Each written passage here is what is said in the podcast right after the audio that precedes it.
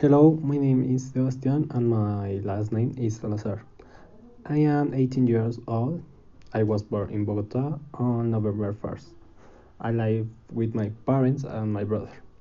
I am currently studying English and Information System Development. I really like to make music. I also like to design sometimes. My mom's name is Nancy. She is thirty-eight years old. My dad's name is John. He is forty years old. Finally, my brother's name is Samuel. He is four years old and he is a bit naughty. Uh, as a child, I remember that I played a lot with my cousin Andrés. We did everything do together. Although he lived a little far from me, we never we met.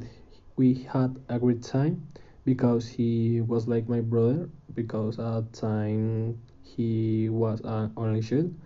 I also remember that he was a bit naughty and I did some bad things to my cousin. She died life with me.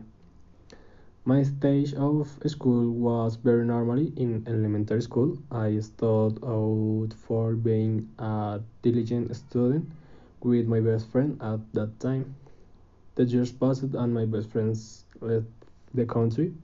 That's where I had a lack of discipline at school until I almost reached up on expulsion from the same fraternity. In Dingrad, I met a fantastic person. We fought for everything but well, even if the love and support was always there. Thanks to all that support, I successfully completed my studies last year. Um, a life, life experience was know what it's like to work for the things you want, fight for them, and never give it up, no matter how difficult it may be. In my current life, I, as I have already mentioned, I find myself doing and working. It is a bit complicated for me, but with a little for everything is achieved.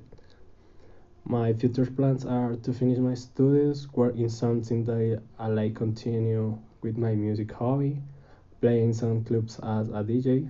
Um, well, without anything else to say, this was my podcast.